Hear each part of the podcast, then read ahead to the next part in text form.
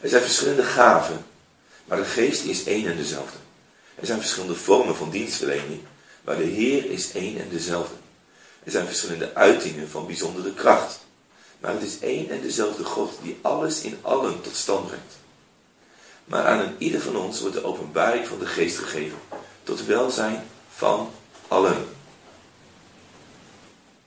Aan de een wordt door de geest een woord van wijsheid gegeven. Aan de andere woord van kennis. Kracht is dezelfde geest. Aan een derde door dezelfde geest het geloof. En weer aan een ander schenkt dezelfde geest de gave om ziekte te genezen. De kracht om wonderen te doen. De gave van profetie. De onderscheiding van geesten. Het vermogen om in talen te spreken of de betekenis ervan uit te leggen. Dit alles is het werk van één en dezelfde Heilige Geest. Die aan ieder zijn gave uitdeelt zoals hij het wil. Later wordt ook daar het woord charismata voor gebruikt. En dat betekent manifestatie, iets wat zichtbaar en hoorbaar is. Iets wat dus gewoon, het gebeurt echt. Niet uh, in, in, in, tussen jou en God alleen, maar de gaven van de geest zijn bedoeld, zoals hier staat. Um, um, even kijken hoor. Uh, even, even wat uh, tot ja, tot welzijn van allen er. Dus dat het voor iedereen tot een zegen is. En weet je, sommige dingen zitten op opbouw van jezelf. Zoals het, spreken in tongen, je gebedstaal. Dat is, dat is de opbouw van jezelf. Daar word je zelf gesticht. Maar de andere gaven die hier staan, zijn tot welzijn van allen. Zijn om de gemeente mee op te bouwen om zijn koninkrijk gestalte te zien krijgen. Uh, handen en voeten, body te zien krijgen. En om dat op te bouwen. Het is bovennatuurlijk. En er staat aan de een geeft hij woord van kennis, de ander een woord van wijsheid. Daar hebben sommigen mee gezegd, dus je krijgt één ding en that's it. Maar dat, dat is niet zo. Het is Namelijk, het komt voort uit de geest die in ons woont. En in die geest zitten al die gaven. En als, want dat zie je dat bijvoorbeeld bij zendelingen, hoor je het heel vaak. Die komen ergens waar ze de enige christen zijn. En wat gebeurt er ineens? Beginnen veel meer gaven te werken. Waarom? Ja, er is niemand anders. Zij zijn degene die er is. En zij zijn degene die beschikbaar is. Dus daar waar jij bent, en wat daar nodig is, kan God door jou doen.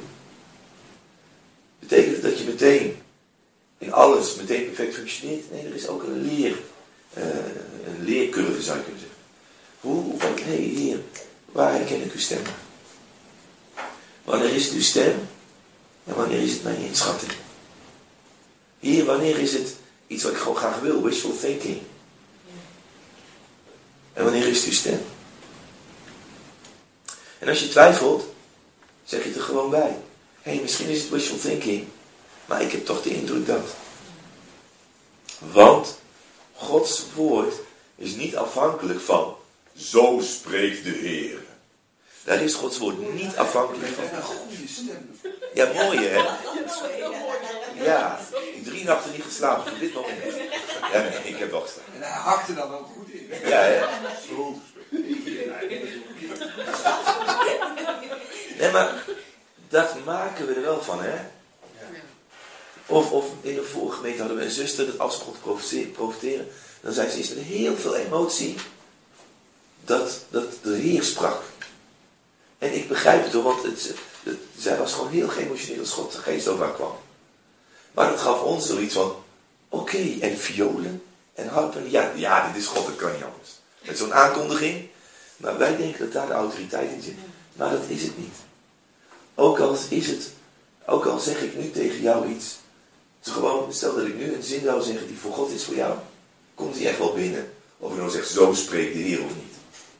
Want het is God die spreekt. Het is Hij die bekrachtigt, niet onze stijl. Laten we ophouden met het sfeertje. En laten we het God laten doen. Dat geloof ik echt. Echt, dat geloof ik echt. Dus je zult maar heel weinig horen zeggen, zo spreekt de Heer. Ik zal heus wel eens zeggen, ik heb de indruk dat dit is wat God wil zeggen. Oh, en soms zeg ik, ik weet dat God dit wil zeggen. Maar wow, dan kan ik ook echt niet van dat woord afkomen. Kan ik gewoon echt dan, dan doe ik zelfs soms mijn best, dat ik denk, heer, ik ga me gewoon het anders richten. Oh, ik kom er niet af. Ja, dan blijf ik bidden. Soms, ik, ik had laatst, was op het theaterweekend. Toen uh, uh, was ik aan het spreken. En ik was bezig naar de uitnodiging toe te gaan. En God, dat was een heftig woord. Echt een heftig woord, dat zeg ik niet zomaar. En God zegt heel duidelijk tegen mij. Er zijn die mensen waar de dood ze probeert te grijpen en het leven uit ze perst. Dat is een heftig woord. En als je dat op een verkeerd moment zegt, kun je de schade mee doen. Dus ik voelde mij daar, dat, maar ik wist, ik kwam er niet vanaf, want ik was helemaal gericht op de zaal. Wat gebeurt er? Wat wil God doen? Ik was bezig om een uitnodiging te doen en ik kwam niet van het woord af. Dus ik spreek het uit. Ik zei, ik weet dat die mensen zijn. Ik kwam er echt niet vanaf. God, God zegt, het is of het leven uit je geknepen wordt en de dood je grijpt. Komt er een vrouw naar me toe na, die daarna. Die zegt, mijn man en ik hebben zelfmoord overwogen. En daar en daar komt dat. En toen jij dat zei, het had niet raker kunnen zijn. Nou, hoe vaak heb je bij 80 man een echtpaar zitten wat zelfmoord overwogen heeft? Gebeurt bijna niet, hè? Dit was God.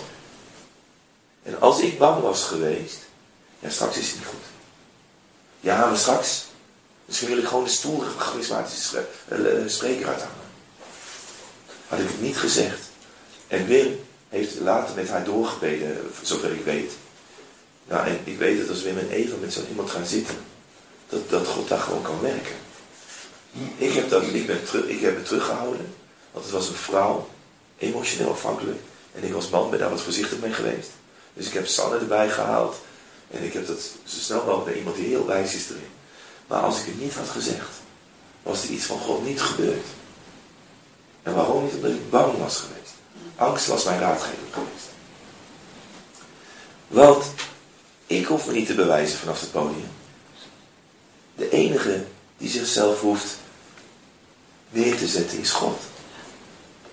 Ook als jij spreekt, als je echt wilt, God wil door mijn werk in de van geest. En dat wil hij door allemaal uiteindelijk. Het is God die zichzelf wil tronen. Niet jij die jezelf hoeft te bewijzen. Nou, woord van wijsheid. Bovennatuurlijke wijsheid. Iets zeggen, weten wat je niet had kunnen weten. Tuurlijk, hartstikke duidelijk hè. Um, Gods geest komt, uh, voorbeeld uh, Jacobus, in handelingen 15 vers 13. Zevende diakenen, Gods geest komt over de mensen en ze krijgen een bijzondere oplossing voor een probleem waarvan iedereen die ook de geest heeft herkend dat de wijsheid tot God komt. Met een situatie, en uh, ik, ik ben even zo brutaal jouw bijna gelegen, of ik het niet op te zoeken. Handeling 15, vers 13, 22. Dan staat daar, uh, nadat ze waren uitgesproken om Jacobus het woord. Luister mannen broeders, Petrus heeft ons verteld hoe God voor het eerst mensen van een ander volk benaderde om hen tot zijn volk te maken. Dat klopt met wat de profeet Amos heeft geschreven.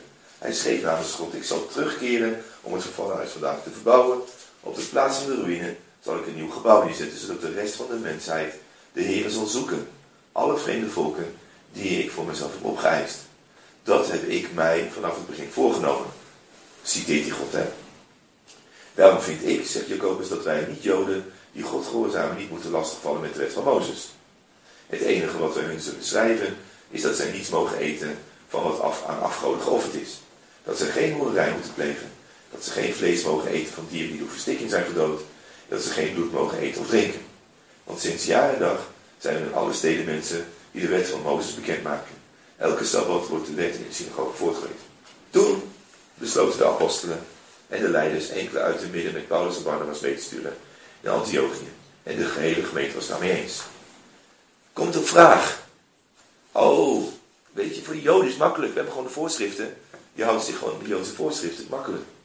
En ineens komt er een vraag. Ja, maar wat er met de heidenen die God aanneemt? Nieuw probleem. En dan vanuit het woord, maar ook vanuit een woord van wijsheid, zegt Jacobus, dit is wat we moeten doen.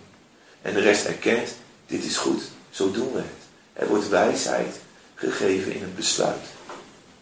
Heeft het te maken met woord van kennis? Nee, dit is niet kennis die je niet had kunnen weten. Dit is wijsheid die boven het menselijk uitgaat. En die wijsheid maakt dat hier een besluit wordt genomen wat heel bepalend is voor de eerste kerk. Stel dat dit een fout besluit was geweest. Of van, nou weet je wat, betalen ze toch gewoon twee keer tiende en voor de rest doen we niet moeilijk. Nee, duidelijk, goed besluit uit God, woord van kerk, woord van wijsheid.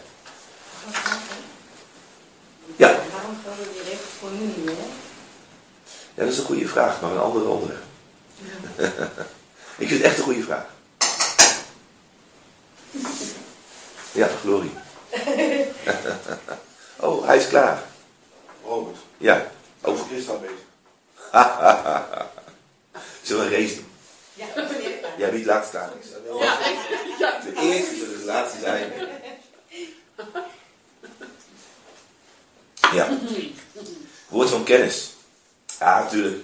Obvious. Voorbeeld. Eh Samaritaanse vrouw bij de put. Je- Jezus die... eh, eh, even kijken. Johannes 4. Daar heb je... eh, eh, in vers 16 zegt Jezus, ga je man roepen. Ah, strikvraag hè. Maar hij weet ook wel hoe het zit. Dus eh, wat gebeurt er? Zij zegt, ja, ik, ik heb geen man. Dan zegt hij, nee, dat klopt, je hokt. En het is niet de eerste keer dat je hokt. Het is al de vijfde keer dat je hokt. Ik vertaal het even. Is dat Johannes of? Eh, Johannes 1, 2, 3. Johannes, even kijken, ik heb hier staan Johannes 4. Maar je ziet dat daar een woord van kennis is. Hij weet iets boven natuurlijk wat hij niet had kunnen weten. En jij noemde dat net wijsheid. Nee, dat is inzicht. Wijsheid is dat je inzicht hebt en je weet wat, wat je ermee moet doen. Kennis is gewoon dat je een feit weet. En een feit is niet meteen inzicht. Wijsheid en kennis zijn niet hetzelfde. Nee, dat dan, dan, dan Ja. begrijp ik het nog verkeerd. Je Ja, nee. veel weten en niet soms. Ja, nee, dat, dat snap ik. Maar ik dacht dat Ja, nee, net was het een besluit wat hij nam, omdat hij zag, dit is een wijs besluit om te nemen. En het was een besluit wat, hij, wat slimmer was dan dat hij zelf was. Even kort op de bocht. Hier is een stuk kennis wat verder gaat dan dat Jezus natuurlijk had kunnen weten. En soms geeft God dat. Daar moet je voorzichtig mee zijn. Maar soms gebeurt dat en laat God iets zien. Ehm, ik vind het wel maf om, om mezelf als voorbeeld te nemen, maar het is het meest dichtbij, dus sorry. Ik sprak afgelopen zondag in Amsterdam. En eh, er komt een vrouw naar me toe en die staat met me te praten. En ze zegt, ja, ik heb heel veel contact met iemand die bezig is met New Age. En terwijl ze het zegt, denk ik, en er is een relatie, die, die, dat is de valkuil. En ik had zoiets, bizar, slaat nergens op. En toch dacht ik, valkuil is dat je een relatie met die man begint. En eh, het gesprek gaat verder. En ze zegt, ja, is gewoon een hele aardige man. Ik denk, oh, wacht even. Dat woord van, van kennis wat ik net had, dat dacht ik niet zo. En toen zei ik tegen haar, ik zeg, toen jij dat zei, het eerste dat je zei, toen dacht ik al, pas op, het gevaar is dat jij een relatie met iemand begint. Dat is een woord van kennis. Dat is geen wijsheid, dat is gewoon kennis. Dus kennis gaat. Ik dacht altijd als het om kennis ging, dat het ging om uh, uh, uh, buitenkennis. Nee, het, het gaat om dan, eh, dat kan ook, dat, dat, maar het is over het algemeen iets dat op, die, op een situatie God je iets laat weten wat je niet had kunnen weten. Daar heb ik een voorbeeld van. Ik zag eens op een vliegveld zag ik een moeder met een kindje lopen. En het kindje had op het gezicht een groene vlek. Toen vroeg ik aan de Heilige Geest, dat wist ik toen. Maar waarom zie ik dat? Zei hij, zeg het maar tegen die vrouw dat het goed komt. Dus ik denk van, nou, mijn hart ging tekeer, nou ook. Die ging tekeer, toen ging ik er naartoe. Ik zeg tegen die vrouw, het komt goed met die jongen. Dus is, oh dankjewel, we hebben net een ongeluk gehad, hij heeft een hersenbeschadiging gehad. We hebben net uit coma, we gaan nou naar huis in de hoop dat het verder goed komt. Ik zei, nou, ik moest zeggen dat het goed komt. Toen zei ze, het was zij zo bemoedigd. Ik wist niks. Juist door haar uitleg wist ik ineens dingen of zo. Ik moest alleen maar zeggen, het komt goed. Apart, hè? Ja. Ik weet het niet. Moet je je voorstellen dat je daar met je kind loopt. Met al die zorgen. Dat was een, een- een- Al die pijn. Ja. Al het kind wat je misschien bijna verliest en dan komt iemand naar je toe. En die spreekt vanuit kennis leven. Dat is krachtig. Ja, En wat nou als hij bang was geweest en niet had gedaan? Ik heb, ik heb getwijfeld. Tuurlijk, Ik heb gedacht van wat is dit? Wat, wat, wat, wat? logisch. Logisch. Dat is een woord van kennis. En dat betekent niet dat je meteen weet waar het toe dient. Maar het was niet alleen een woord van kennis. Want hij zag het wat was. Maar het was ook met het woord van kennis een profetie. Ja. Want, want de kennis is wat er nu is. Profetie is onder andere wat gaat komen. Maar dan zie je hoe de gaven van de geest gewoon heel relevant zijn. Heel relevant zijn. Maar ook niet spectaculair. hè? Dus Ja, het is in ieder geval niet het doel. Nee, maar dat, ik, ik heb af en toe het gevoel dat het, dat het inderdaad zo spectaculair zou moeten zijn. Ja, ja, Maar ik iedereen ontdek denkt juist dat het meer zo'n en trans meer van dat het Jezus. vaak niet spectaculair is. Precies. Maar gewoon, Ik hoorde een keer een verhaal, iemand die, die was boodschap aan het doen. En die wil eieren pakken. En God zei, pak maar geen eieren. Nou, ja maar pak maar geen eieren. Die gaat verder, komt thuis, dan zak je het eieren aan de deur. Ja, ja. Zo simpel. Ja. Ja. En echt, ik kan het verhaal veri- verifiëren. Dat is echt niet, niks aan overdreven. Zo simpel is het soms ook. Meer gek eh, Ja, gek hè? meer komisch dan. Ja, bijna wel. Ja, maar soms, Ja. dat, dat zei die John Paul Jackson ook, die zei, sommige dingen heeft God mij gewoon gezegd om mij te leren zijn stem te verstaan. Soms is het gewoon voor mij een oefening geweest van trainen zijn stem te herkennen tussen de andere stemmen en leren om gehoorzaam te zijn.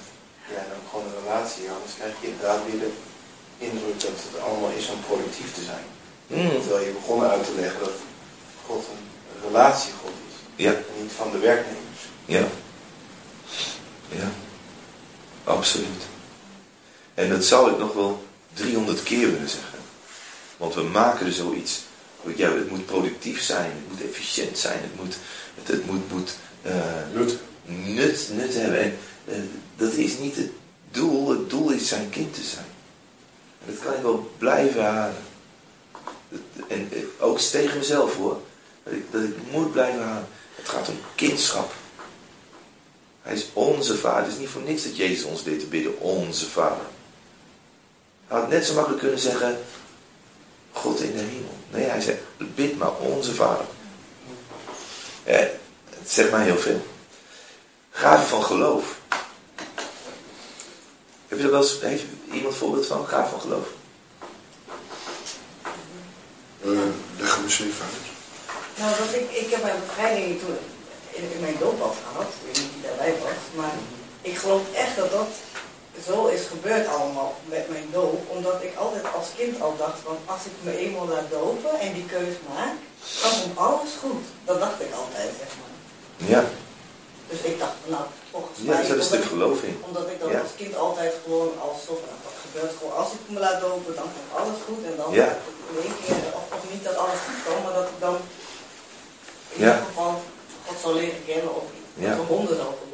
Ja, ja daar bevestigde God gewoon jouw geloof voor een deel. Ja. ja, ik denk bij de gave van geloof is, is dat, er staat ook een eh, voorbeeld in, in Handelingen 3, eh, handelingen, sorry, Handelingen 13. En eh, eh, daar is een, een, een, magier, Elimas of Bar Jezus. En die, eh, die probeert ze tegen, die probeert de discipelen, de apostelen tegen te houden om bij de, de consul te komen. Probeerde van het geloof af te houden. En dan staat in vers 9, daarop keek Saulus, die ook bekend stond als Paulus, die, die magier strak aan. En vervuld van de Heilige Geest zei hij, u bent een bedrieger, een gewetenloze oplichter, een kind van de duivel en een vijand van elke vorm van gerechtigheid. Hoe durft u de rechte wegen van de Heer te veranderen in kronkelpaden? En dan met, eh, ik, met zo'n opwelling van geloof, stel ik mij voor, dat je helemaal niet altijd zo geloof hebt, maar op dat moment dat je zoiets- een stuk geloof krijgt, en dan spreekt hij uit. Eh, let op, de hand van de Heer zal u treffen. U zult blind zijn en voor- voorlopig geen zonlicht meer zien. Van een, vanuit een stuk geloof, God gaat nu iets doen. En hij zegt het, jouw ogen gaan nu even uit. En op dat moment staat er, ik zal even voorlezen zoals het precies staat. Onmiddellijk werd alles donker om hem heen, zodat hij tastend zijn weg moest zoeken en anderen moest vragen of zij hem wilden leiden. Er gebeurden twee dingen. Aan de ene kant, ten eerste, was het iemand die willens en wetens het werk van God aan het wasbomen was. En hij wist waarmee hij bezig was. Hij trotseerde Gods werk. Hij trotseerde daarmee God zelf. Dat is geen goed idee. En ten tweede liet God zien aan die proconsul, proconsul of die consul. Die, toen die het zag, aanvaarde hij het geloof diep onder de indruk als hij was van wat hij over de Heer had geleerd. Had over God geleerd en hij zag dat God machtig was. Maar wat gebeurde? Er kwam een soort boost van geloof. En vanuit het geloof sprak hij uit. Ik heb één keer gehad, ik was net bekeerd. Jammer genoeg is dat een van de enige keren dat het gebeurd is. En we waren op een sportdag. Was net half jaar, een jaartje bekeerd of zo. En uh, toen was er iemand die viel en er was arm uit de kop. Normaal had ik zoiets. Ja, weg. Maar het greep me aan. En ik wist, ik, ik, ik zonderde me af. Normaal was ik, ik was helemaal niet zo'n zo gebeds iemand. Ik zonderde me af en ik begon te bidden voor die persoon. Ik begon genezing uit te spreken. Ik wist amper wat ik deed. Ik kwam terug. En ik zei, hoe is het? Ja, ik weet niet wat er gebeurd is, maar die arm was weer terug in de kom. Ik voelde het geloof opborrelen in mij. Het liefste, hè, voor, voor, voor de bühne, het liefste wat ik had gedaan, dat is opgestaan. Hè, ik zie het voor Dat die persoon er lag. En dat ik nog even had gekeken of iedereen het deed. Dankjewel. Genezing in Jezus naam. Ja. En dat hij dan genezen was en dat dan iedereen had geapplaudiseerd. Dat had ik het leukste gevonden. Mijn vlees. Dat was niet wat er gebeurde, maar wat er wel gebeurde was geloof. Ik sprak het uit en ik geloof dat dat is wat er gebeurde. Iedereen zoiets. Kan het nou? Maar die arm is ineens weer terug, zonder pijn. Dat God op momenten je een stuk geloof geeft. Dat je denkt, ik, ik, als ik nu iets zeg, gebeurt het gewoon. En soms merk je ook dat ineens een stukje uh, link met, je, met je, je, je twijfel weg is. Want God geeft geloof. Gaven van geloof. Um, nou ja, hier staat, mensen met gaven van geloof hebben vaak geloof voor iets waar niemand anders vertrouwen in heeft. Vaak is, wordt het gebruikt om iets open te breken. Of voor pioniers in een nieuw gebied of zo. Maar soms is het in een hele gewone situatie. Waarin God een stuk geloof wil geven. Dat je merkt, uh, weet je, soms verwar het niet met iemand die graag geloof wil bewijzen. Ik ga nu gewoon geloven, ik ga het gewoon geloven, ik ga geloven. Dat is goed om te doen, maar is niet de gave van geloof. De gave van geloof is wat de Heilige Geest boven natuurlijk geeft. Gave van genezingen. Ja, bidden voor mensen dat ze genezen. Heeft natuurlijk ook te maken met geloof. En soms geeft God die gave. Uh, soms weet het ook niet. Hoe dat precies komt, weet ik niet. Ik wou dat ik het wist. Maar ik weet wel dat God het ook wel doet. En hele bijzondere dingen daarin doet. Echt hele bijzondere dingen. En daarom geloof ik ook dat ondanks dat we niet weten hoe het nou komt dat het niet altijd gebeurt. Het gewoon belangrijk is ervoor te blijven bidden. En ik moet heel eerlijk zeggen, onder mijn uh, bediening zijn niet zoveel mensen genezen. Uh, en als dat gebeurd is, zal ik van de meeste waarschijnlijk niet afweten, want zoveel weet ik er niet van. En toch als iemand komt voor voor, voor genezing, gewoon in gehoorzaamheid en in vertrouwen nog steeds, bid ik het voor die mensen. En soms zijn het hele heftige dingen, en dan weet ik gewoon, gaat mij niet, gaat mij niet lukken. Maar ik blijf met die mensen naar de God gaan waarvan ik weet dat, het, dat hij het kan. En ik wil gewoon in, in, in gehoorzaamheid God die ruimte blijven geven. Een van mijn leiders vroeger, die zei, God zei tegen me, je moet voor zieken gaan bidden. En de eerste waarvoor ik bad, overleed een paar dagen later. Hij zegt, ontmoedigd kun je zijn. Maar ik wist dat God het me gevraagd had. En ik ben er net zo lang blijven doen tot het gebeurde. En het begon te gebeuren. En na die doorbraak, nadat hij gewoon in geloof was blijven staan. Hier, u hebt het me gezegd. Gebeurt het geregeld, mensen genezen werden in zijn bediening. Maar soms is het ook gewoon volharding. Hier, u hebt het beloofd dat het gebeurt. Ik ga er staan. Ik hoef mezelf niet te bewijzen. De enige die zichzelf uh, hoeft te openbaren met u.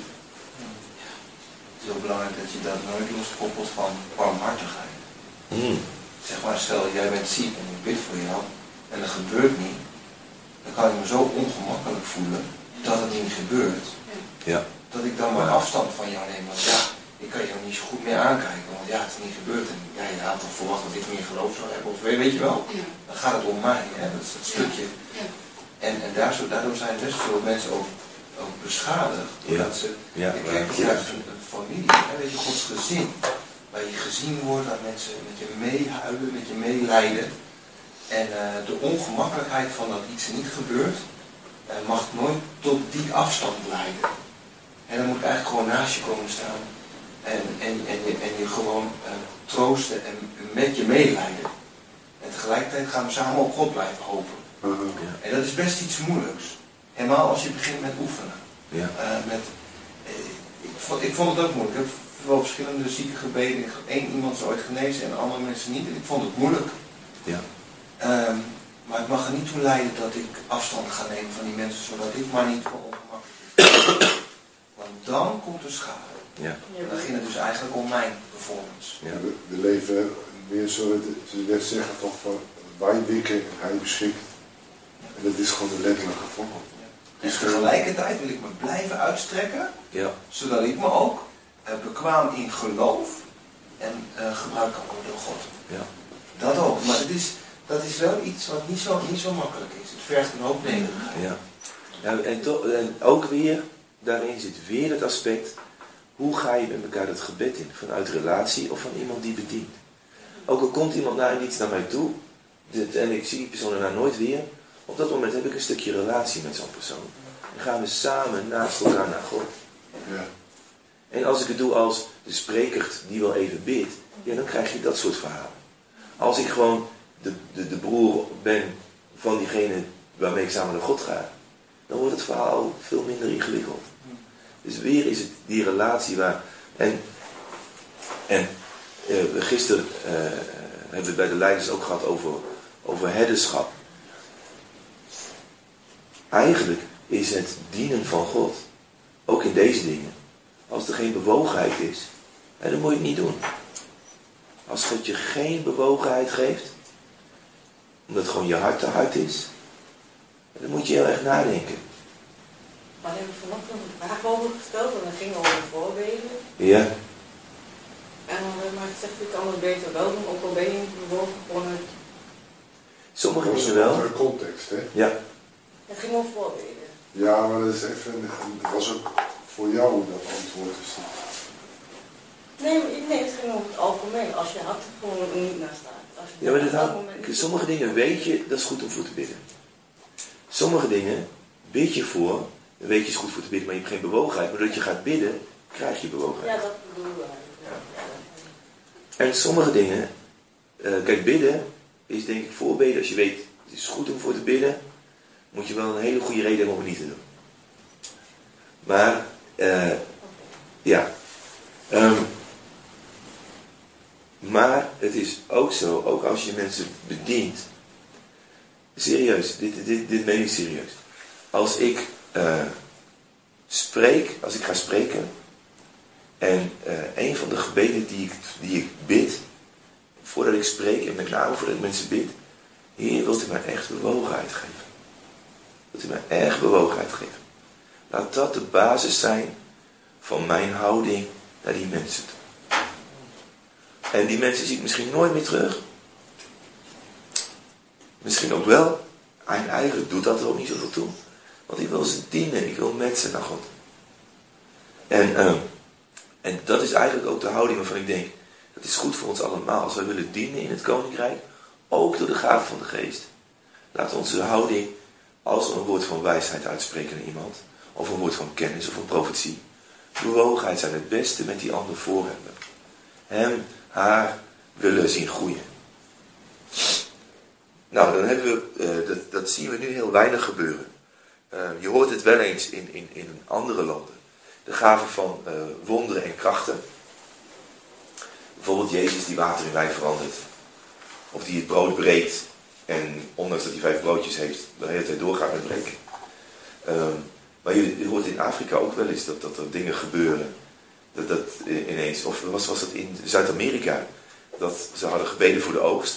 En dat het ineens wel, wel vijf keer zo groot werd dan normaal. Ja. Guatemala. Uh, dat, dat God bovennatuurlijke dingen doet met materiële dingen. De, de olie van, van de weduwe, een kruik en ze blijft vaten volgieten uit één kruik. Ja, dat, dat klopt niet qua volume. Dat gaat, er zit een onbalans. Maar toch gebeurt het. Dat is uh, wonderen en krachten. Profetie. Er staat in, de, uh, in 1 Corinthië 14, streef naar de geestelijke gaven. Streven betekent niet streven. Niet, ik zal wel even, ik ga streber zijn. Nee, je uitstrekken naar. Actief uitstrekken naar, je streeft ernaar. Je gaat ervoor, al zou ik het kunnen pakken, hè, zegt de Bijbel. Zou ik het kunnen, ik ga er gewoon voor. En vooral daarna dat u mag profiteren. Waarom nou weer profiteren? Wat, wat, wat is daar zo speciaal aan? Nou, 1 Corinthië 14 vers 3. Wie profiteert spreekt tot mensen woorden van opbouw, vermaning en troost. In vers 4. Wie profiteert bouwt de gemeente op. Dat is een taal, dat is een, een, het profiteren. Om nog even jouw voorbeeld aan te halen. Dat is iets met ontzettende impact. Het laat een stuk van Gods wil voor de toekomst zien. Als het over de toekomst gaat. Het gaat niet altijd over de toekomst. Maar meestal is het wel iets wat toekomstgerelateerd is. En het laat een stuk van Gods wil zien voor de toekomst. En iedereen heeft wel zoiets, oh ik wou dat ik toch wist. En een heel aantal van ons die zouden het liefst weten wat de, de komende getallen van de lotto waren. Uh, maar op een of andere manier geeft God die profetieën niet. Ik weet niet hoe dat komt. Maar uh, dat ik denk, ik wou dat ik wist wat God van mij vroeg. Ik wou dat ik wist waar God mij riep. Een aantal dingen kun je al in je eigen leven terugvinden. Maar een aantal dingen weet je ook, of zijn ook door God gesproken. Ik uh, zat met Carla en, en, uh, en Thijs en Jan, zat ik in Deventer in de gemeente.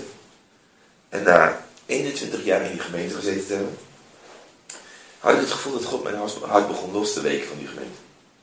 En dat is heel vreemd, want de mensen die mij kennen weten dat ik een gemeenteman ben. Ik ben echt, ik geloof in de lokale kerk en dat, dat is waar dat gebeurt. Weet je, opwekking is leuk, maar de gemeente is waar het over gaat. Geloof ik echt. En uh, ik vond het raar, want ik was altijd van mening van of je verhuist of je gaat dood, anders ga je kerk niet uit. Dat, dat was ongeveer dacht. En toen kwam ik in een gemeente, daar sprak ik zelfs. En toen kwam de voorganger naar mij toe. En die profiteerde over mij, God heeft een andere plek voor jullie. Nou, ik was aan het worstelen hier, u haalt mijn hart weg bij die gemeente, maar kan toch niet weg. En ineens profiteert iemand over mij. God heeft een andere plek voor jullie. En ik dacht, gelukkig, ik hoef niet dood te gaan voor ik uit die gemeente hoor. En het was voor ons een woord, wat een woord op tijd was. En een woord van groot belang. Terwijl, hoe moeilijk is het te zeggen voor iemand, God heeft een andere plek voor je. Dat was voor ons tijdig en belangrijk. En dat is, uh, ik weet niet of jullie er nu blij mee zijn dat die persoon uitsprak, maar nu zitten we dus hier. Um, zeg je? Ik twijfel je daar echt aan.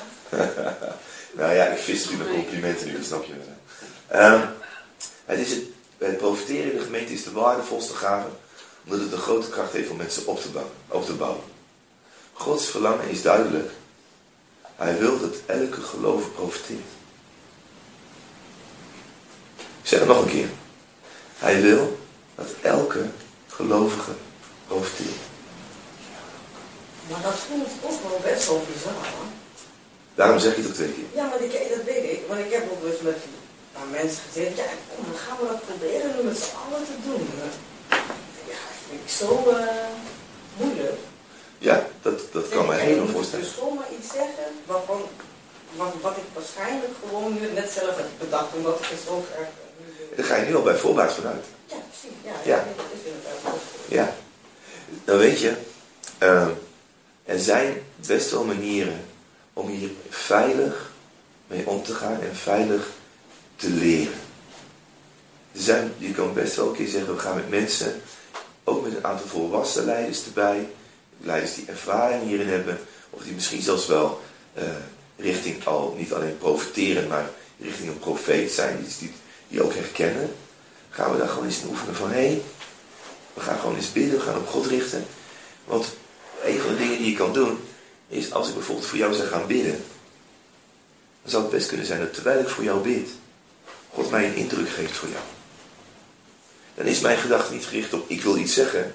Mijn gedachte is, Heer, je wilt haar zegenen. En soms zegt God, ik wil jou zegenen met een woord. Ik wil jou zegenen met iets profetisch. En soms is het maar één woord. Of één zin. En dat kan soms de meest bizarre impact hebben. Dat maar één woord is.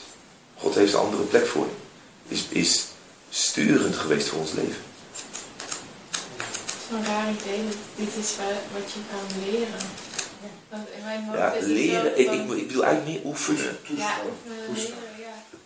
Dat is zo'n gek idee hoor. Maar Ja. zit het gewoon van, nou, als God wil, dan is het er.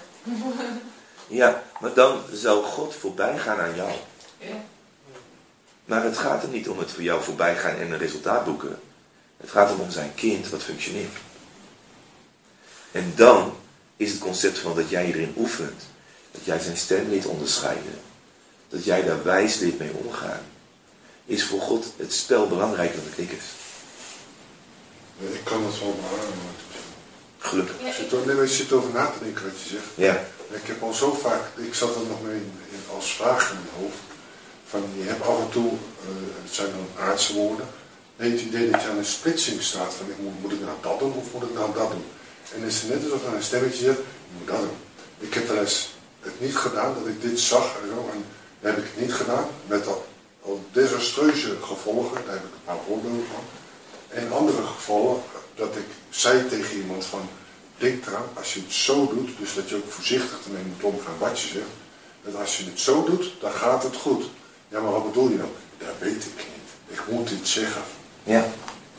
En die persoon heeft het jammer genoeg niet gedaan, omdat die dan weer niet kunnen luisteren. En dan gaat het mis. En dan denk ik van, zie je, er komt dus wel regelmatig een, een leiding van bovenaf. Doe het zo, want die wil ook het goede. Ja, en dan moet je leren luisteren wat zegt. Ja, kan het zeker beamen. En eh, sowieso het oefenen. Weet je, ik, ik denk niet dat ineens... En oefenen. Want wat je dan krijgt, wat jij zegt, en ik, ik chargeer nu even ontzettend hoor, is dat je eigenlijk een orakel krijgt in plaats van een kind wat profiteert. Ja. Vroeger in, in, in eh, Egypte waren er eh, orakels, dat waren mensen waar boze geesten overkwamen, maar ik zeg niet dat het over boze geesten gaat. En die begonnen ineens met een hele andere stem te spreken en begonnen ineens dingen te verkondigen zoals toekomst. Dus nog. Het, eh, het, het is er nog, maar dat was toen zo. En als wij denken, God komt ineens over ons en ineens hebben wij geen controle meer en doet God het. Nee, nee, maar dat, dat is heel extreem gesteld. Maar het gaat om een kind wat leert zijn stem te verstaan. En daar is gewoon eh, oefening en daar God wil met jou en met mij en met ons allemaal juist dat traject gaan. Samen wandelen, samen met elkaar, tegen me- met elkaar spreken. En wij, die zijn stem in alle geduld en, en, en eh, eh, alle gevoeligheid leren verstaan. En toen dacht ik, oh, dan moet ik nu opschieten. Dan moet ik nu snel, snel, snel, snel, snel. En toen was er een keer, eh, hadden we een keer een profeet eh, hadden we inge- ingehuurd. En toen zei ja, ik, ik moet wel een beetje opschieten. Want, eh, en toen keek hij me aan. En toen zei hij, God kijkt niet op een jaartje. En toen dacht ik, oh, wow, ben ik even blij. Ik had echt zoiets, nou, dat moet ik echt binnen drie maanden geregeld hebben. Het gaat God om het proces. Veel meer. Het gaat God veel meer om het spel dan om de knikkers. Want hij gaat, het gaat om de relatie.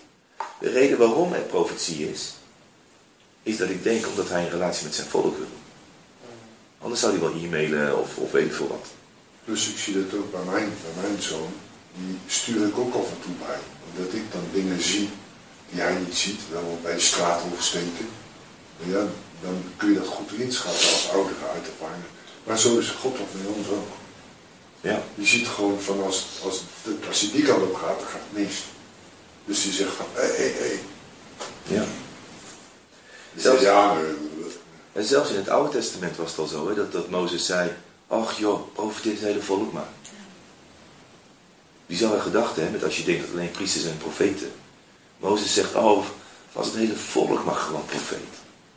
En, en er zit een verschil tussen een profeet en iemand die wel eens een profetie uitspreekt. Net als dat je een leraar hebt, iemand die met gezag Gods woord spreekt. Dus ze zeggen van Jezus, ik zie dat u een leraar bent aan de wonderen die u doet. Wij denken, huh, wonderen heeft toch niks te maken met lesgeven? Nee, maar er zit zo'n autoriteit in zijn spreken. Dat er gewoon wonderen gebeuren. Of de gave van uitleggen. De gave van, van onderwijzen doen. Dat is een ander niveau. Maar het zit wel in hetzelfde straatje. Dat is ook zo met profetie.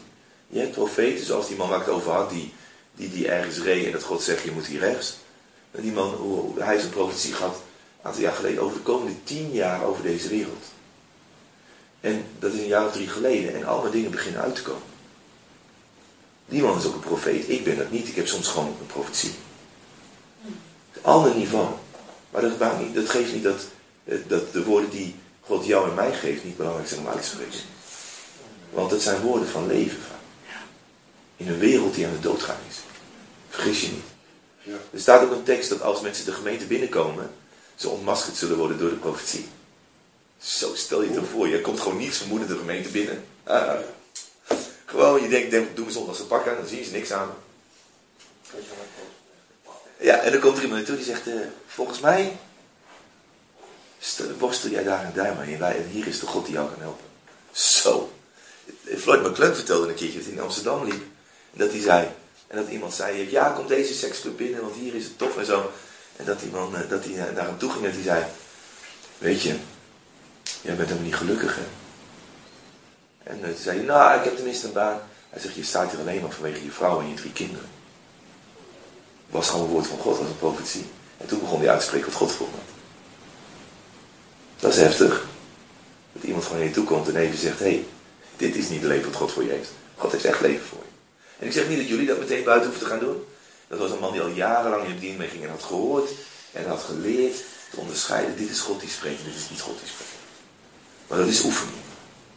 En God heeft daar geduld om het ons te leren. En tot we in de hemel zijn, zijn we allemaal aan het bijleren. Allemaal. Want ons profiteren is onvolkomen totdat we in de hemel zullen zijn. En dan zal profetie waarschijnlijk niet meer zo heel nodig zijn. Wanneer je ehm, iets tegen iemand zegt en je denkt van, nou dat zou wel van God zijn, maar het is niet van God, dan kan het ook afbreken. Dat klopt. En als je dat doorhebt, Dat is één. dat klopt, ja. Ehm, als je dat doorhebt, wees dan niet bang om je excuses aan te bieden. Nee, dat sowieso. Ja, maar dat is wel lastig hoor. Maar Want je bent al over je angst heen om het te, te- dat je het gezegd hebt. En dan heb je het gevoel, dan moet ik mezelf ook staan houden en dan was het niet goed. En dan moet je ook nog weer terug om te zeggen, oh, ik, ik denk eigenlijk dat ik het fout had. Je merkt het wel hoor, als er een heilige geest wat wil van je. Ja, maar nee, ook, je moet het blijkbaar leren. Dus Ja. Ja, dat niet alleen, maar Dan merk je het niet dat, zo. dat voel je ook als een soort met van druk. Ja. Zo, je komt er maar niet zomaar vanaf. Je? Ja. Dus daar leer je wel mee omgaan wat hij zegt, je leert het. maar ik, ik denk ook dat je, eh, kijk sowieso profetieën als dat, dat je denkt, jij moet met die trouwen. Gewoon niet hè. Gewoon niet. Ik heb het wel eens meegemaakt dat mensen dat deden. Over jeugdleden van mij. Nou, die hebben het geweten. Ik ben naar ze toe gegaan en ik heb gezegd, dit haal je me niet nog een keer uit. Want die persoon stond veel te dichtbij. Die wist veel te veel van die mensen af. Ja. Verkering was net uit tussen die twee.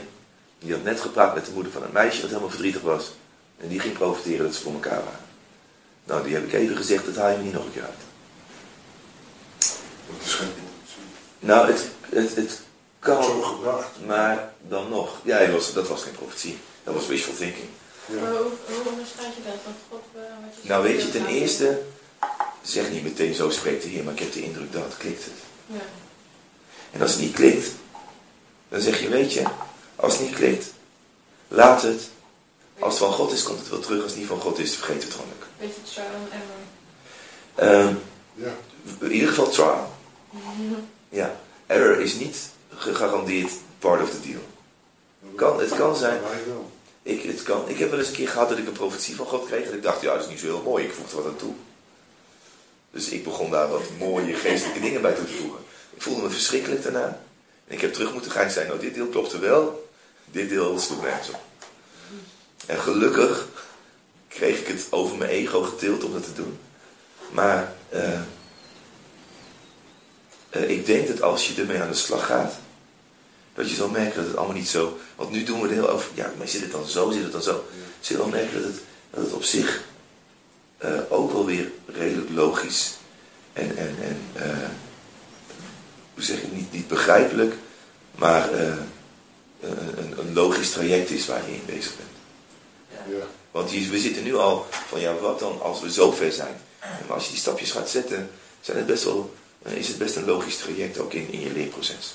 Ja, en in het begin kan je dan de voorzichtigheid, wat Giovanni zegt, is heel wijs. En het is denk ik, heb de indruk dat God dit tegen me zegt. Ja. En het is ook goed dat je hiermee aan de slag gaat. En God zal het bevestigen. En want God wil dat we dat profetische woorden toetsen. Ja. Dat, dat, dat, Ja. En ehm, je hebt ook mensen die gaan zo. Kijk, aan de ene kant, als je een een profetisch woord ontvangt, moet je het met geloof ontvangen. Want daarmee krijg je de, de zegen van het profetische woord. Als je denkt, ah, zegt maar wat, ja, dan heeft hij ook geen waarde. Als je met geloof ontvangt, Ja. dan, kun je, dan ontvang je daadwerkelijk. En dan kun je dingen ontvangen die je eerder niet had. Met geloof ontvangen is als iemand iets tegen je zegt. of- Ja, als je de ontvanger bent, zeg maar. Ja, dat een mens tegen je praat. Ja. Ja, mij is het nog enger eigenlijk. En dan ontvang je met geloof, maar tegelijkertijd is het nooit zo. Er zijn ook mensen die heel kalmachtig mee omgaan. Oh, ontvang ik het niet met geloof, ontvang ik het niet met geloof. En die raken soms echt onder zo'n woord. En dat, dat lijkt ze dan af te snijden van een relatie met God. En dat gebeurt nooit. God wil ook dat je een open relatie met hem houdt. Want het gaat juist over zijn wil over je leven. Dus daarom zal het je daarin nooit van afsnijden. In die gevallen, als mensen er zo mee omgaan, dan is het eng. Dan is jouw angst gegrond. Als jij een heel sterk woord zegt en iemand gaat alleen maar onder jouw woord en eh, gaat niet meer die relatie met God openhouden, ja, dan wordt het eng. Is dan, dan is het woord verkeerd? Nee, het is altijd goed om dus voorzichtig te zijn in je woord. En tegelijkertijd moet de ontvanger toetsen en zijn focus op Jezus houden, niet alleen op jouw woord. En je kunt nog steeds een woord met geloof ontvangen en je focus nog steeds op Jezus houden. Het, da- daarom zeg ik ook, klikt het. Dat scheelt als een soort gedeelde verantwoordelijkheid, dat scheelt wel. Dat is is sowieso. Dat is sowieso. sowieso. En, en, en wat ik voor mezelf doe, als ik gewoon me op God blijf richten en ik kom niet van dat woord af, van die gedachte af, is het meestal God. Dat zou ik dat ook zeggen. ja. Bij, bij eigenlijk altijd. Als ik gewoon, eh, als God mij een indruk geeft, of als ik een indruk heb, laat ik het daarop zeggen. Ik krijg een indruk en ik denk, weet je, het zou kunnen, maar ik ga gewoon weer verder bidden. En ik bid, eh, ben gewoon met God bezig of aan het, aan het eh, worship of wat dan ook. Maar ik kom maar niet van die gedachte af, terwijl ik me wel op God richt. Dan blijkbaar kan dus die indruk en God bij elkaar heel goed bestaan. Dat. Ja, dat matcht op een of andere manier. En, als het, en dan denk ik, oké, dan moet ik er wat mee. Bijvoorbeeld het woord over dat, dat iemand door de dood gegrepen was. Ik kwam er niet vanaf terwijl ik echt met God bezig was. Echt met God. En eh, daar heb ik wel, ik heb God echt de ruimte gegeven om het terug te nemen hoor. Want ik, ben echt blijven bidden, ik ben me gewoon niet erop gericht. En ik kwam er echt niet af.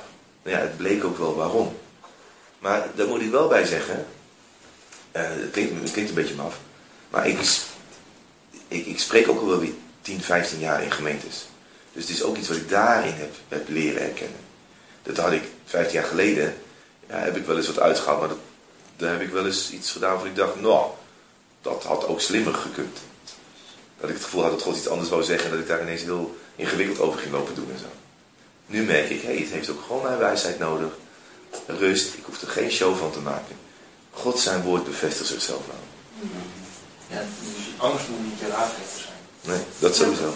Vrijmoedigheid. En tegelijkertijd, stel wij een specifiek woord had gehad over dat dood aan iemand, en diegene herkende dat helemaal niet, dan moet je dat woord ook niet op je laten leggen. Precies. Stel dat je zoiets hebt van, ik ben aan het bidden voor jou, en ik zie van de Heer dat je bent dood bent, en dan denk je, oh, ik heb niets met dood, maar ja, zou het dan toch? Heb ik iets met dood? En dan zeg ja, Kijk, Ja. snap, voel je hem al, hè? Ik, dat ik, is van de Heer. ik, ik, ik was bij die, die, dat was een hele tijd geleden, bij John Paul Jackson, die profeet, en die was, we hadden vertalen. En John Paul Jackson begon gewoon te profiteren over mensen in de zaal. En een daarvan kende ik. Zo, het had gewoon niet raker kunnen zijn. Dus die vertaler dacht, oh, dat ga ik ook doen. En ik was nogal jong, ik was denk ik 18 of zo. En ik stond daar, ik had er nog een opvallend spijkerjek aan. Ik denk, ik blijf staan, ik ben het toch een beetje lang. Dan val ik goed op, krijg misschien wel een woord. Dat dacht ik echt. En eh, dus ik stond daar, ik stond er ook met kauwgom. Dus ik stond er echt gewoon op te vallen, was een auditorium. Ik denk, nou, als ik goed opval, krijg ik misschien wel een woord, hè. Dus eh, ik stond er, en toen begon die vertaler over mij te profiteren. Ging helemaal nergens over. Dus ik ging naar een goede vriend van mij, die ook kamergenoot op de Bijbelschool was geweest en zo, die mij goed kende. Ik zeg, ja Martin, ik kan er niet zoveel mee. Ik had echt zoiets, heb ik wat gemist? Ben ik dom? Nee, daar staat er los van. Hoe zit dat nou? Dus ik ging naar Jan Martin toe, die was ook een aantal jaar ouder dan ik was. Was toen ook al staflid van die Bijbelschool. Ik zei, Jan Martin, ik kan er niet zoveel mee. En Jan Martin zegt, nee, want het ging ook nergens over, stond nergens op. Nou ja, weet je, klaar. En het enige waar ik het voor onthouden heb, ik weet ook niet meer. Ik weet nog dat hij zei, ja, zoals je nu op je kauwgom staat te kauwen. Dacht ik, hè, het woord van God. eh. En eh, Jan Martin zei, het ging gewoon nergens over. Dus ik heb het woord gelaten en het enige wat ik voor onthouden heb is voor dit soort illustraties. Maar voor de rest, weet je, ik heb het losgelaten. Want het was gewoon een man die heel graag wou. En een beetje in de slipstream, in, in de luwte van de spreker mee wou. En het goed bedoelde, maar heeft geen schade gedaan, want ik, kon, ik was wijs genoeg om naar Jan Martin te gaan. Moeten we ook niet dus, dus ehm, gestrest over doen. Onderscheiding van geesten. Dat is een eh, best wel heftige. Is iets wat, wat vaak in, eh, in geestelijke strijd ook gebeurt, maar ook wel in, in andere situaties. En dan denken we, ja, dat is meteen heel heftig. Alleen er is gewoon een spirituele realiteit. Voordat ik tot bekering kwam, ben ik bezig geweest, eh, niet zo heel zwaar, maar zwaar genoeg, met de New Age. En ik weet, er is een andere realiteit dan alleen die van God, eh, van Gods geest. En ik weet ook dat het soms daar gewoon heel belangrijk is om onderscheiding van geesten. Ehm, met name zie je dit bij eh, leidinggevenden dat dit functioneert. Omdat zij ook eh, mensen ruimte geven of juist geen ruimte geven. En dat- dat daarbij bij komt kijken. Ehm, maar soms merk je ook wel eens dat je ergens bent. Dat je denkt, hier klopt iets niet. Hier klopt iets niet. Ik, eh, ik weet niet, laatst liep ik ergens binnen. En dacht ik, wat een rare sfeer is er hier. Klopt iets niet. En ik weet niet wat er was. Maar ik heb die, de hele tijd dat ik daar was, ik, ik liep eruit en het, en het was weg. Een heel klein beetje in hetzelfde, niet, niet dat ik wist welke geest het was. Maar ik had zoiets, hier klopt iets niet. Hier is iets wat niet, niet met mij, met, de geest die in mij is, kan, kan connecten. Andersom, toen ik nog niet bekeerd was, was ik zo'n metalhead. Ik had allemaal doodskoppen en geraamtes en, en dood- en seksdingen en zo allemaal als buttons en, en plaatjes op mijn leren zitten. En ik kwam bij mensen thuis die christen waren.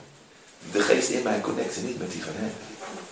Ik had altijd koud als ik bij die mensen was. Ik kon op de verwarming gaan zitten. Ik zat nog steeds met kippenvel te rillen. Want de geest die in mij was, connecte niet met de geest die, bij, die in hun huis was. Er is een geestelijke realiteit. En soms geeft God ons. En dan, als je het nodig hebt, geeft God het je echt wel. Onderscheiding van geest. En dan weet je ook, moet ik even niet meer mee verder gaan. Eh, ik ik eh, zelf, omdat ik met, met veel muziek, dus eh foute metal ben opgegroeid, ben heel gevoelig voor in, in, in muziek. In sommige metal, als ik die luister, word ik lichamelijk onwel. Word ik echt lichamelijk onwel. Iemand liet me een keertje een stukje horen van een of andere eh mafkees die vol met make-up loopt en een vrouwennaam gebruikt. Niet Alice Cooper, maar die andere gast. Marilyn Manson. Ik hoorde er een stukje van Oh ja. en ik, ik werd lichamelijk onpasselijk. Ja, daar luister Iemand liet mij er gewoon iets van horen. Die zei, ja, je houdt van metal, dan moet je... Wat vind je hier nou van? Niet te harde. En eh, toen zei ik, nou, ik zeg, muziek, muziek is op zich wel knap, maar wat die gast zelf, dat vind ik een beetje triest. Dat was wel een leuk gesprek. Maar dat, daarin is iets wat voor mij gevoelig is en heb ik onderscheiding van geesten. Waarmee ik meteen ook zeg, dat kan dus in allerlei gebieden. Muziek kan zo'n geest inzitten, Dat het mij zelfs lichamelijk, dat ik, ik word er echt letterlijk misselijk van. Ik heb eens gehad, vlak na mijn bekering, dat ik gewoon een stukje muziek opzette uit mijn vroegere leven. En ik begon letterlijk begon te, ik begon gewoon te zweten. Ja, dat ik, ik werd er gewoon benauwd van. Dat is wat, en daar kun je aan wennen, aan die muziek, zodat het effect minder wordt. Maar stiekem weet je wel dat het zo is. En dan moet je de afstand doen. Ja, ik, de, de vraag is of je bij iets wil zijn waarvan je weet dat kan God niet mee connecten. Ja. Ja, dat is, dat is denk ik een hele heldere vraag. Eh, voor mij tenminste. Ik denk van ja, ik snap wel dat, dat het je aan de ene kant Ja. plezier geeft. Aan de andere kant denk ik, geef je dat, eh, dat geef je dan misschien nu plezier. Maar het haalt ook een stukje van, want de Heilige Geest is ook als een duif. Ja. Ook een stukje van de inwoning die de Heilige Geest wilt geven, haal je ermee weg. Dat, dat lijkt me slecht Als je maar vaak genoeg niet luistert, wordt die stem steeds zwakker. Ja, dat is precies het tegenovergestelde wat we net zeiden. Ja, Je kunt het ja, leren. Eigenlijk een beetje. Als je erop ingaat, wordt die sterker, de stem van de Heilige Geest. Ja. Kortom, jij gaat hem beter, jij focust meer op hem. En het krijgt meer. Eigenlijk is dus de, de lichamelijke reactie is een signaal van... Voor, voor mij was dat zo van- sterk. van, Ja. ehm, ja, ik heb dat zelf thuis ook wel met bepaalde muziek wel afgeleverd. Nou moet ik ook zeggen, heel eerlijk. paai als ik, eh, Dat moet ik ook heel eerlijk zeggen. Ik heb het ook bij christelijke country. Maar dat heeft niks met de geest te maken. Dat heeft gewoon met de muziek te maken. Ik word gewoon kriegel, vooral als er een banjo bij zit. Daar word ik echt helemaal kriegel van. Ik was laatst bij mijn schoonouders en mijn schoonvader dacht, ik zet een muziekje op, die zet het country op. En echt binnen vijf seconden dacht ik, ik weet precies weer waarom ik het lelijk vind. Dat is een smaakgebonden iets. Maar er is muziek waar ik qua stijl van hou, maar die toch afstoot. Maar dan weet je dat verschil voor jezelf. Voor mij wel, Ja. eh, maar als ik die muziek zou blijven luisteren, zou de gevoeligheid afstompen. Dan, dan, dan bedroef je eigenlijk de Heilige Geest. Als je, als je er dan Eh, mee door zou een- dat is gaan. een, eh, zwaar woord, want dan ga je al snel toe naar de, de zonde tegen de Heilige Geest. Precies. Maar wat, wat je als je ermee eigenlijk. Hè? ja, door die stem niet eh, te gehoorzamen, geef je hem niet de ruimte. En de Heilige Geest ramt je voordeur niet in, hij vraagt ruimte. Dus hij geeft de stem, als je op ingaat, geef hem ruimte. Daarmee wordt de ruimte meer. Dus dat is wat er gebeurt. En als jij zegt, doe niet, dan heeft hij minder ruimte. That, that's it, eigenlijk. Ja, en uiteindelijk kan die ruimte zo klein worden dat het, dat, dat ja, de invloed die de geest wil hebben, dat die stopt. Ja, nou weet je, dit is, dit is, eigenlijk, dit is eigenlijk een illustratie van wat wij gisteren met Christian ook, was gisteren hè, met Christian over gesproken hebben. Ja. Van, eh, eh, van wat, wat er dus inderdaad gebeurt als je door blijft gaan in, in zondag dat uiteindelijk. Dus die, die ruimte van de Heilige Geest steeds kleiner wordt en dat die uiteindelijk. En Christian noemde dat namelijk wel. Van, hij zei, van, Ja, maar dan heb je het ook over zonde. Ja, dus En- daarom zeg ik ja. ook van, van zoals je de, ik bedoel, Ja. je, je kunt dat, Christian zei gisteren ook terecht ook van, ga het niet uitproberen. Wel, maar ik, ik heb Ja. zelf nu wel van, van nou, ik weet het bij mij thuis ik heb ook nog dingen in de kast staan. Ik, ik kan dat gewoon niet horen, want ik, ik, ik weet niet, het voelt gewoon niet prettig. En het, Ja. is zoiets van, van nou, ik zet het dus ook niet meer op of zo, maar ik denk dat nu van die boek een beetje knikker maar weg. Want Ja. eh, wat het dan voor mij niet goed is, zal ongetwijfeld voor een ander ook niet goed zijn. Ja. Er is zelfs een band die, die, eh, die hoorde ik op een christelijke metalzender. Ik hou nog steeds van, van eh, hard rock. Ehm, maar wel christelijk. Dus en dat vond ik echt heel erg mooi. Dus ik heb die cd besteld. En terwijl ik het luisterde dacht ik... Het, het voelt niet lekker. Het voelt niet lekker. Dus toen ben ik gaan uitzoeken hoe het nou zat met die band. Bleek die band gewoon een cd uitgebracht te hebben met inspiratie uit christelijke dingen. Maar helemaal geen christelijke band te zijn. En op een of andere manier ervoer ik dat. En draai ik het dus ook niet meer. Terwijl het een van de, qua muziek, een van de beste cd's was die ik had. Maar dan denk ik, ja, ik heb er toch echt meer last dan lol van hoor. Uiteindelijk. En tegelijkertijd kun je ook merken door de geest geïnspireerde muziek. Hè. Het is niet voor niks als je Jesus Culture luistert of je zet uh, IHOP aan of wat ja, Er zijn zoveel Ja. Christenen die zo met God leven en vanuit de intimiteit met God teksten krijgen en muziek krijgen.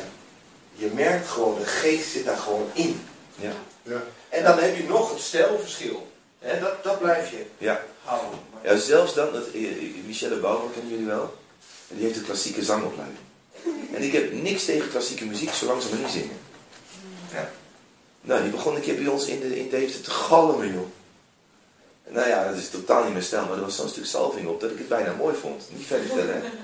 Maar, Ik heb nog Dus- een dus- cd'tje- cd'tje voor hem. Dus het Maar- muziek. maar wat een, een hele eh, mooie check is, want eh, er zijn ook christenen die muziek maken die niet per se over God gaan. Ja. Er zijn ook mensen die daar eh, samen met christenen muziek maken en dat het ook niet meteen allemaal fout is. Ik heb voor mezelf gezegd, voor mij is christelijk gewoon een hele makkelijke grens. Daar hou ik me gewoon bij. Klaar. En er is in heel veel stijlen is het echt hele goede christelijke muziek. Laatste weken stond er een christelijke CD in de top op, op nummer 1 in Amerika gewoon voor weken. Binnengekomen op 1 en kabaf vast. Dat is gewoon goede muziek. Ehm, en als je het wilt testen, als jij een goede meeting hebt gehad, echt, echt het gevoel van, ik ben gewoon echt bij God geweest. Zet die cd maar aan en kijk maar eens hoe dicht je nog bij God bent aan het eind van die cd. Ja, ja, ja.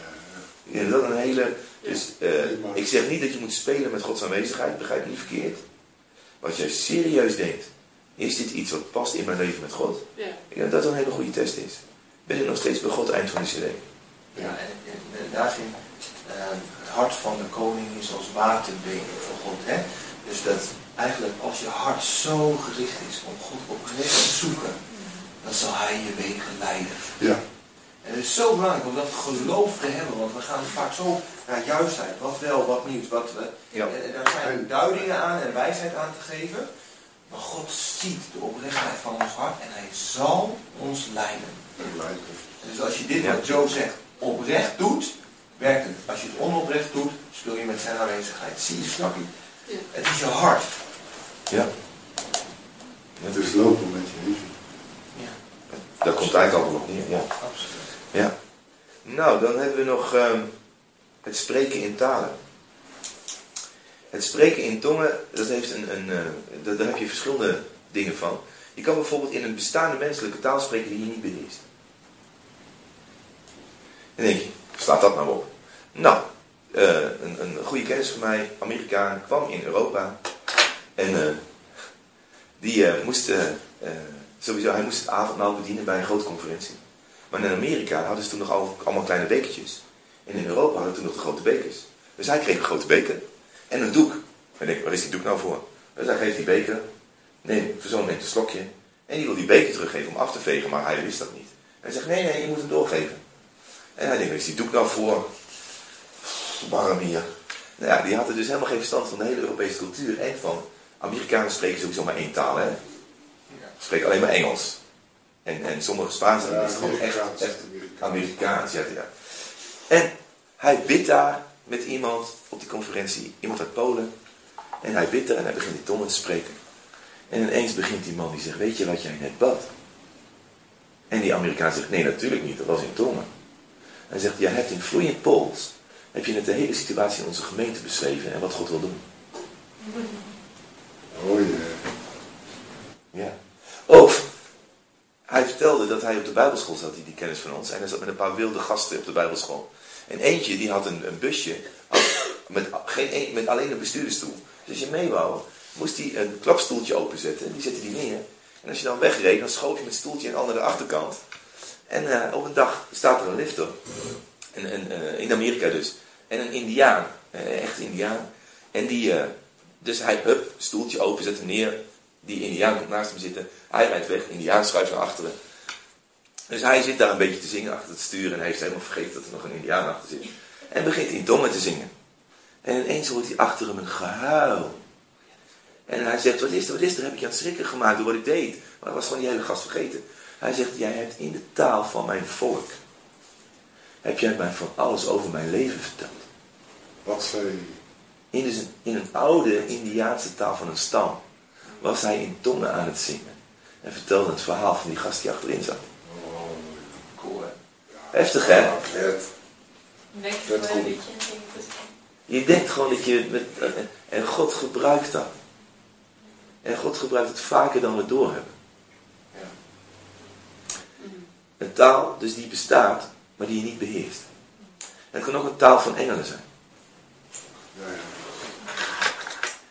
Taal waarvan we niet weten of het menselijk of engel is. Ze hebben wel eens onderzoek gedaan, hè?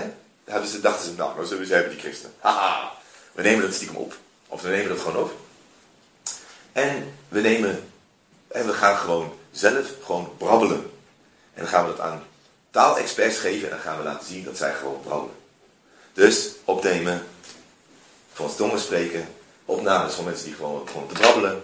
Hup, naar de taalexperts. Nou, dat gebrabbel werd er zo uitgehaald. Zeiden ze, daar gaat nergens over. En die taalexperts zeiden, we hebben geen idee welke taal het is. Maar het heeft de structuur en de kenmerken van een taal. We weten alleen niet wat voor taal het is. Ik als rationeel christen denk, ja, dat maakt voor mij een stuk makkelijker om in tongen te spreken. Ik weet zeker dat ik niet aan het brabbelen ben. Is voor mij, ik vond het wel lekker hou vast. ik hou wel van onderzoeken die dingen bewijzen van God en zo. Maar het is dus gewoon echte taal. En het is Gods geest die door onze geest bijvoorbeeld voorbeelden. Zeg dat nog eens. Het is Gods geest die door onze geest bijvoorbeeld voorbeelden. Het kan ook andere dingen zijn. Maar voorbeelden zouden één van kunnen zijn. En ik geloof zelfs dat je kan kiezen om voorbeelden te doen in tongen. denk je, huh? Je weet toch niet wat je bidt? Nee, maar stel nou dat ik met jou bid. En dat mijn gedachten uitgaan naar, naar, jou. En ik dan in tongen begin te spreken. Ik doe voorbeden en terwijl ik in het Nederlands praat, gaat mijn bidden over in tongen spreken. Dan doe ik voorbeden voor jou in tongen. Als je dat doet, zul je ervaren dat het anders voelt. Dat je bijvoorbeeld in worship in tongen spreekt. Echt waar. En als je bijvoorbeeld denkt aan een, een, een situatie waarin veel strijd is. En je gaat daarover in tongen bidden. Zal het ook een hele andere indruk geven. Dan dat je voorbeden doet. Of dat je bijvoorbeeld in worship in tongen spreekt. In tongen spreken is niet dat je wat doet en... Nee, je kan ook zeggen... Heer, in deze situatie, in dit soort bidden... wil ik graag bidden vanuit uw geest. Dat kan. Doe dat ook. Wil ik je echt aanmoedigen. Doe dat. Je zal merken dat het je opbouwt. Je zal merken dat het je bekrachtigt, dat het je sterkt. Maar je zal ook merken, en dan kom ik even terug, dat het moeilijker wordt als je dingen hebt, de dingen blijft toelaten in je leven. Waarvan je weet dat ze niet compatible zijn. Ik heb het niet over perfectie, ik heb het over beschikbaarheid. Hè? Anders is niemand goed genoeg. Samen gaat weg of zo. Nee, dat gaan we. Van, van iedereen is al weg. Hallo? Zijn ze daar klaar in? Ik denk dat wij gewonnen hebben. Gisteren. Ja, ik, ik ga ook... Uh... Ze worden gewoon een beetje lauw zijn. Mag ik even vragen voordat je verder Ja. gaat? Over de tongen dan. Eh, het klinkt een beetje, vind ik, redelijk, maar... eh, Het klinkt wel redelijk goed. nee, ik bedoel redelijk rationeel. Dus vanuit de reden. Op een manier, op een manier. Ja. Ik wil zeggen, ehm, eh, is Maar- ook bijvoorbeeld eens een keertje als een soort kindertaal of zo? Dus als je alleen maar ehm, stem geeft aan de gevoelens die je hebt of zo. Dus die je niet kan indelen in de hokjes van Nederlands, maar dan zeg maar vrijgeeft aan expressie. Ja, ik, ik, ik, ik weet niet. Ik, dat, het kan ook zijn dat je vanuit je emoties gewoon zeg zeggen- improviseert. Dat, dat je gewoon de klanken improviseert vanuit je emoties. Dat, eh, dat, dat, dat kan ook. Maar ik denk dat eh, als jij gewoon aan het bidden bent en je weet, ik ben gedoopt in de geest. En God heeft me die taal gegeven en, en je weet ook dat het functioneert. Dan, want dan is het ook. En dat is denk ik ook de kracht van in tongen spreken. We kunnen wel zeggen, ik wil voorbeden doen. En ik doe in tongen mijn voorbeden. Maar het is niet dat je verstand je gebed nog regelt. Aan de ene kant wil ik het graag begrijpen dat tongen, echt van, dat tongen spreken echt van God is. Aan de andere kant weet ik ook dat het voorbij mijn verstand gaat. Ja, ja. En dat maakt het juist dat je heel krachtig en diep kan bidden. Want je bidt niet alleen naar Gods wil, maar zelfs vanuit zijn hart. ja. En dat is heel, heel opbouwend. Wie in een taal spreekt, spreekt niet tot mensen, maar tot God. Want niemand begrijpt het. Maar in zijn geest spreekt hij geheimenissen. Dat is uh, in Korinthe, 1 Korinthe hoofdstuk 14, vers 2. Wie in een taal spreekt, bouwt zichzelf op. Spreek je tongen is een geweldige manier om in de geest te komen. Als je het even niet bent geweest. Het is ook om weer terug bij God te komen. En uh, ik zou willen dat u allemaal in talen spreekt, staat in 14 vers 5. Het is Gods verlangen voor ons allemaal. Iedereen wil God geven dat hij in tongen spreekt. Dus zowel profetie en... Ik denk dat meerdere van de gaven voor, uh, in ieders leven kunnen functioneren. Uh, maar sowieso, het in tongen spreken en profetie, is denk ik iets wat God door een ieder, uh, in ieder geval wel, wel eens, in tongen spreken is denk ik basic. dat is standaard uitrusting. Maar ik denk dat ook andere dingen gaan functioneren, waarbij profetie een van de meest opvallende is. Ik denk dat al die dingen bij iedereen zouden kunnen functioneren. Bijspreken lijkt me ook een van. Ja, maar wat maar nodig is in die situatie. Maar dat is allemaal niks aan Er staan ook voorbeelden van zingen in tongen. In de, in, of er staat, het wordt genoemd zingen in tongen. Wordt in de Bijbel ook genoemd. Ik zal met mijn geest bidden, maar ik zal ook met mijn verstand bidden. Ik zal in met mijn geest lof zingen, maar ik zal ook met mijn verstand lof zingen. Je kan dus ook zingen in tongen. Uh, dan heb je nog over het vertalen. Maar je hebt dat mensen in tongen bidden, dus het gebed tot God in een tongentaal is. Maar je hebt ook dat mensen een profetie uitspreken in een andere taal. Dat gebeurt ook. En dan is een vertaling nodig, want anders heeft niemand er wat aan. En een profetie is wel zo handig als je het verstaat. En dan staat er als, in de Bijbel, als er meerdere in tongen hebben gesproken en er is geen vertaling, wacht dan op de vertaling. Dat slaat op de profetie in tongentaal. Niet op jouw gebed naar God in tongentaal. Dat is de tekst uit Korinthe. Ja. Ja, en uh, ja. Dus, want sommigen hebben gezegd, ja, er spreken allemaal mensen in tongen, wordt niet vertaald. Kappen met die handel. Nee, er staat ook in, in die tekst, verhindert het spreken in tongen niet. Er zijn bijna altijd mensen die niet in tongen spreken, die dat zeggen. Ja, dat klopt. Uit angst. Ja, ja. Of heel soms gemeentes uh, waar het een doel is geworden in plaats van een middel. Dat de geestesgaven de focus zijn geworden in plaats van God zelf. Dat ze ook hebben gezegd, even dimmen jongens, even terug naar God. Dus voor de goede orde, dus als er in onze gemeente zo'n stuk, stuk of zes, zeven mensen in tongen bidden, is dat in principe geen probleem. Als dat een, gebed is in tongentaal, geen probleem at all. Maar ook staat er weer een waarschuwing van een gemeente die niet anders deed dan in tongen bidden. En dan uh, zegt, uh, even kijken, ik heb het hier ergens staan. Dan, dan zegt de schrijver, joh, ik spreek nog in veel meer tongen dan jullie. Maar het moet gewoon ook wel ergens over gaan. Uh, het is niet zo dat er geen woord van de gewone taal meer in die hele dienst ervoor. Ja, dat is ook niet de. De bedoeling, je mag best een stukje in tongen spreken in je gebed. Uh, maar het moet niet zo zijn dat aan het eind van het gebedstijd niemand een clue heeft waar ook maar iemand voor gebeden heeft. Snap je de balans? Ja, ja, ik snap. Als, als ik voorbeden doe en dat ik dan gewoon zeg, Heer, ik bid voor die, ik bid voor de gemeente, ik bid voor de gemeenteleiders. Oh, Heer, wilt u ze zegenen? Kadashagam, tralalamasante. Heer, zegen ze toch. Weet je, daar hoeft niet vertaling voor te komen. En ik bad net echt voor de gemeenteleiding, want ik wil het niet faken. Begrijp me niet verkeerd, ik wil het niet als, als show gebruiken. Daarom nam ik iets waarvan ik denk, wat ook op mijn hart ligt. Maar dat, dat is oké. Okay. Maar als we een hele bidstond in tongen spreken hebben in de gemeente, ja, dan moeten we gaan nadenken of dat nog wel zijn doel is. Dan zegt hij in Corinthië zo, dan moet je wachten op de vertaling. Als het een profetie is, ja, dan even vertalen. Ja, en dat kan heel krachtig zijn. En weet je, ik heb het een keer meegemaakt dat iemand, uh, en daar sluit ik, uh, sluit ik dan mee af, dat iemand sprak in tongen een profetie uit. Ik had geen clue wat ze zei. Echt geen idee. En toen sprak iemand de vertaling uit. En toen dacht ik, dat is hem. Dat is hem. Klopt, dit, dit, dit, is het gewoon. Op een of andere manier klikte dat gewoon van dit is de vertaling. Ik had geen clue wat die ander zei.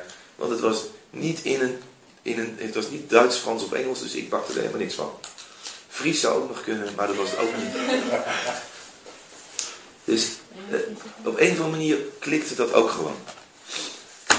Wat de doop in de geest is voor jouw wandel met God. En de bekrachtiging. Jouw kindschap op zijn plaats komend door zijn vaderschap. Geopenbaard door de Heilige Geest. En de Heilige Geest, die kan dan weer ook door de gaaf van de Geest door jou heen functioneren. Op diezelfde basis van relatie. Voor het bouwen van zijn gezin en zijn volk. Zijn koninkrijk. En zijn koninkrijk. Maar weer vanuit die relatie. Daarmee ook dat, en ik wil nog, nog één ding toevoegen zo meteen. En daar, waarmee ook ehm, eh, in een leven waar we beschikbaar zijn. Wat compatible genoeg is met God. Er staan negen gaven, gaven van de geest. Er staan ook negen vruchten van de geest. En voor mij zijn de gaven van de geest de ene vleugel van de vogel. De gaven de ene, de vruchten de andere. De, de, de vruchten zijn bijvoorbeeld liefde, langmoedigheid, geduld, zelfbeheersing. En als, als je alleen maar de, de vruchten van de geest hebt, krijg je dat het heel soft wordt. Heb je alleen de gaven, kan het heel hard worden.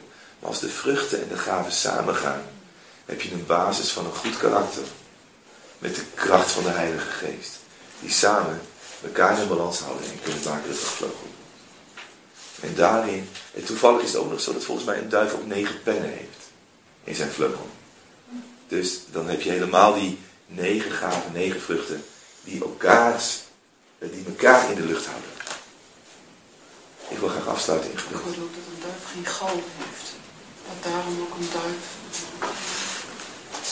Een duif als een, als een zuiver dier. Oh, oké. Eh, Grappig.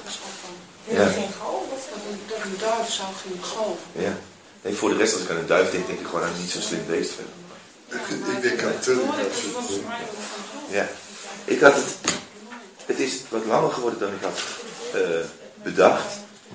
En dat geeft niet, want we hebben ook wat, wat, wat kunnen vragen en delen. Ehm,